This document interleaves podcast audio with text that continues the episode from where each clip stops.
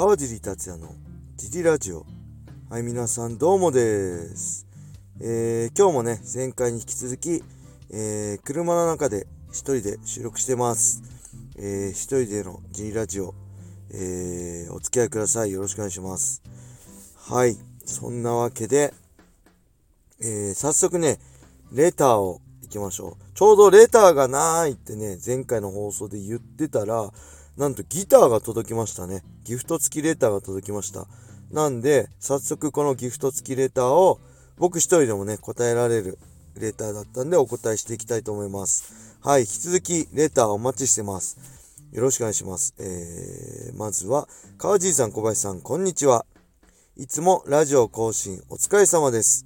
川尻さんの声を聞くと、無口でごっつい彼という歌詞から始まる B ダッシュのウォーターポーのイメージが思い浮かびます。えー、無口でごっつい彼からか、から話が、めっちゃ噛んでますね。から話が延長になりつつ、少し話がそれますが、最近はフィットネスブームの影響か、一般人でも体がごっつく大きい人が増えていると思います。えー、ここで質問です。川尻さんが会ったことのある人で、この人はごつかったエピソードを一般人部部門、えー、芸能人部門、格闘家部門で教えていただきたいです。えー、名付けて、川尻達也が選ぶ無口でごっつい彼アワードをき、えー、開いていただけると嬉しいです。それでは、川尻さん、小林さん、またねはい、ありがとうございます。これ僕の入場曲ですね。このウォーターポーっていうのは、B ダッシュっていうバンドの、えー、曲で、僕は入場曲にね、ずっと使ってて、で、その始まり、始まりが無口でごっついカレーっていうね、とこから始まるってことで、えー、まあ僕とね、すごい僕も無口でそんな喋んないんで、おしゃべりじゃないんで、まあ合ってる入場曲かなと思って僕もお気に入りなんですけど、えー、何でしたっけ？ご使ったエピソード。一般人、芸能人、格闘家。一般人だとまあそもそも名前言えないしね、あれなんですか、まあごっつい人ね、今、あの、多いですよね。ちゃんと、あのー、ほんと各駅に1個以上、エニタイムフィットネスがあったり、えー、都内では各駅に1個絶対格闘技ジムがあるぐらいの、まあ、すごいたくさんある状態なんで、すごい、あのー、あの、マッチョの人も多いですね。で、大体けどマッチョの人、耳見ると分かりますね。あ、ごついなと思って耳潰れてると大体レスリングか柔道やってるかやってた人。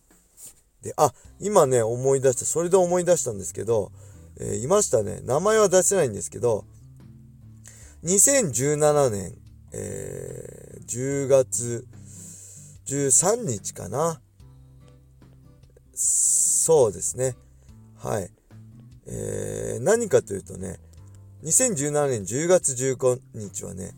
えー、雷神福岡大会だったんですね。で、僕も出場してたんですけど、何を土地狂ったか、その年に行われる予定だった、えー、堀口恭司選手が参戦するライジンバンタム級トーナメントに俺も出たいってね、あのー、わがまま言って、あのーバンタム級を通すからって、俺にもチャンスをくれって言って、堀口教授と戦いたいって言ってね、バンタム級に落とすことを決意して、そのバンタム級への挑戦の、えー、試金石となったのが、その10月15日の、えー、来神福岡大会ですね。63キロ規約でした。で、その前日計量が10月14日にあって、その前の日ですね、計量前日の10月13日、えー、福岡の、えー、銭湯っていうかスパですね、に行ったんですけど、そこでね、サウナにずっと入ってたんですけど、そこにちょっと、まあ、目を見張るようなごっさではないんですけど、あ、ごついなと思って、多分確かに耳も潰れて、あ、なんかやってるんだろうなって人がいてね、えー、その人にね、話しかけられたんですよね。川尻さんですか？みたいな。あ、で、あ、そうですって話してたら、なんとね、その人は、その時は福岡、福岡出身で、福岡で、にいるんですけど、もともと大学生の時、筑波大学生で、筑波大の柔道部で、やってたらしくて、あ、僕も茨城にいたんですってことで、ええー、なんてね、話が盛り上がって、で、今福岡で頑張ってる、柔道頑張ってるって話で、それをきっかけでね、Facebook で友達になったりしてね、あのー、それを思い出しましたね。なんか、嬉しいですよね。地方で、えー、茨城県、しかもね、今、今、ファイトボックスフィットネスがあるつくば市にね、ゆかりのある人と出会って話せるっていうのはなんかいい思い出だったなって思い出しましたね。あと芸能人部門はね、誰だろう。中山きんに君とかすごいですか？会ったことないですかね？あ、ケンコバさんですね。この前ベラトールでも、あベラトールのね、堀口教授選手の解説でもあったし、あ大晦日の雷神でもあったし、他にもね、メインウェザーとマクレガーの時もあって、何回かね、一緒に、えー、お仕事何回もね、ご一緒させていただいてるんですけど、ケンコバさん最近きっとトレーニングやってますよね。前は結構ぽっちゃり系だったんですけど、今はもちろんぽっちゃり系なんですけど、あの、肩周りとかね、すごい筋肉が発達してるイメージ。胸、胸板も厚いしね。うん。で、ケンコバさんいい体してるなって思いましたね。で、格闘家部門で言えば、やっぱり、あれですよね。あのー、ほら、よく言うじゃないですか。鶏が、えー、こう、生まれた瞬間見た人親と勘違いする。鶏じゃなかったでしたっけ？鳥が。でそれと一緒で僕、出会った瞬間、格闘技始めた瞬間に出会ったマッチョが桜井隆太さんだったんで、やっぱりね、桜井隆太さんで、隆太さんですね。で、あ、こんな体になりたいなと思って、隆太さんにウェイトトレーニングの基礎知識をいろいろ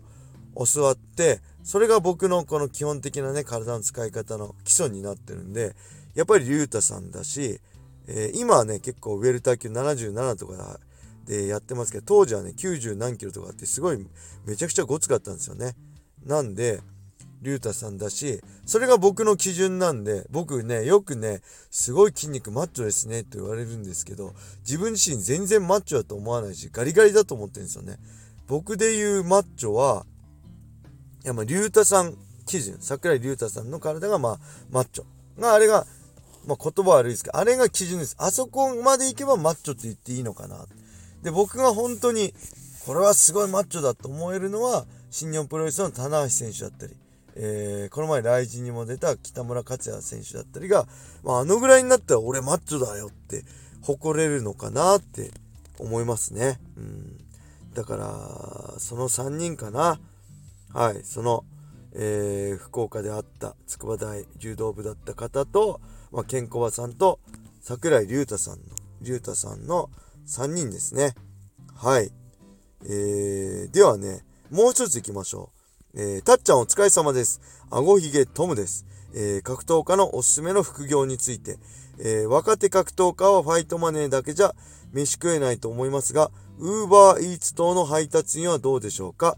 えー、好きな時に働けて足腰のトレーニングにもなるし、向いていると思いました。川尻さんが若手ならやっていました。えー、よろしくお願いいたします。はい、ありがとうございます。あごひげトムさん、えー、ふわっちからのね、あの、ふわっち仲間でしたね。はい。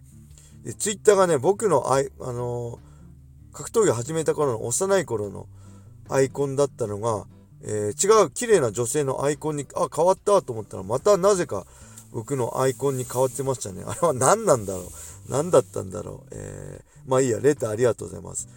えー、ウーバーイーツね。僕はちなみに、えー、黒猫ヤマトだったりの深夜の、えー、仕分けだったり、ゲームセンターのね、店員やってたんですけど、ウーバーイーツどんな、好きな時に働けるんだ。時給もいいのかなちょっとわかんないんですけど、えー、まあ好きな時に働けるっていうのはすごい、このね、朝練、昼練、夜練とかいろんな時間に練習トレーニング、プロ練がある。この格闘家としてはいいかもしれないですけど、足腰のトレーニングにはね、なんないです。これ、よく勘違いしてるけど、例えば、えー、階段登って新聞配達するか足腰のトレーニングになるでしょって言うけど、やっぱ違いますよね。やっぱ練習は強度が全てなんで、あのー、足腰のトレーニングするんであれば、あ重いね、配重、高重量で、まあ100キロ、120キロ担いでスクワットやる方が、よっぽど短時間で足腰のトレーニングになるんで、むしろただ足に疲労溜まって、コンディションがね、良くない状態で、この、ウーバーイーツやった後に、えー、あれですね、練習、スパーリングしたら、えー、むしろ足の疲労で思うように動けなくて、マイナスになったりするんじゃないですかね。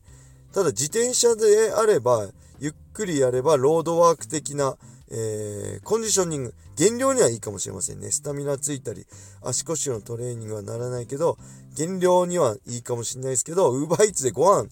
運んでたら、そのご飯食べたくてしょうがなくなっちゃうと思うんで、まあその辺どうなんでしょうかね。まあ僕ね、あの僕もやってなかったんで偉そうなこと言えないんですけど、格闘家のバイトとして一番いいのは、まあ、それに付随するスポーツ系のね、ウェイトのトレーナーだったり、格闘技ジムのね、指導だったり、そういうのでやるのが一番いいし、自分にプラスになるしね、身にもなるし、えー、まあ試合数に向かってね、練習を増やしてかいかない中で、バイトのね、時間を減らさなきゃいけないっていうのも理解してもらえるんじゃないかなと思うんで、まあスポーツ系のバイトをするのが一石二鳥だったりして、うん、いいんじゃないかなと思いますね。はい。レターありがとうございました。えー、これからもね、どしどしレター皆さんお待ちしてます。よろしくお願いします。えー、それではね、今日はこれで終わりにしたいと思います。皆様、良い一日を。またねー。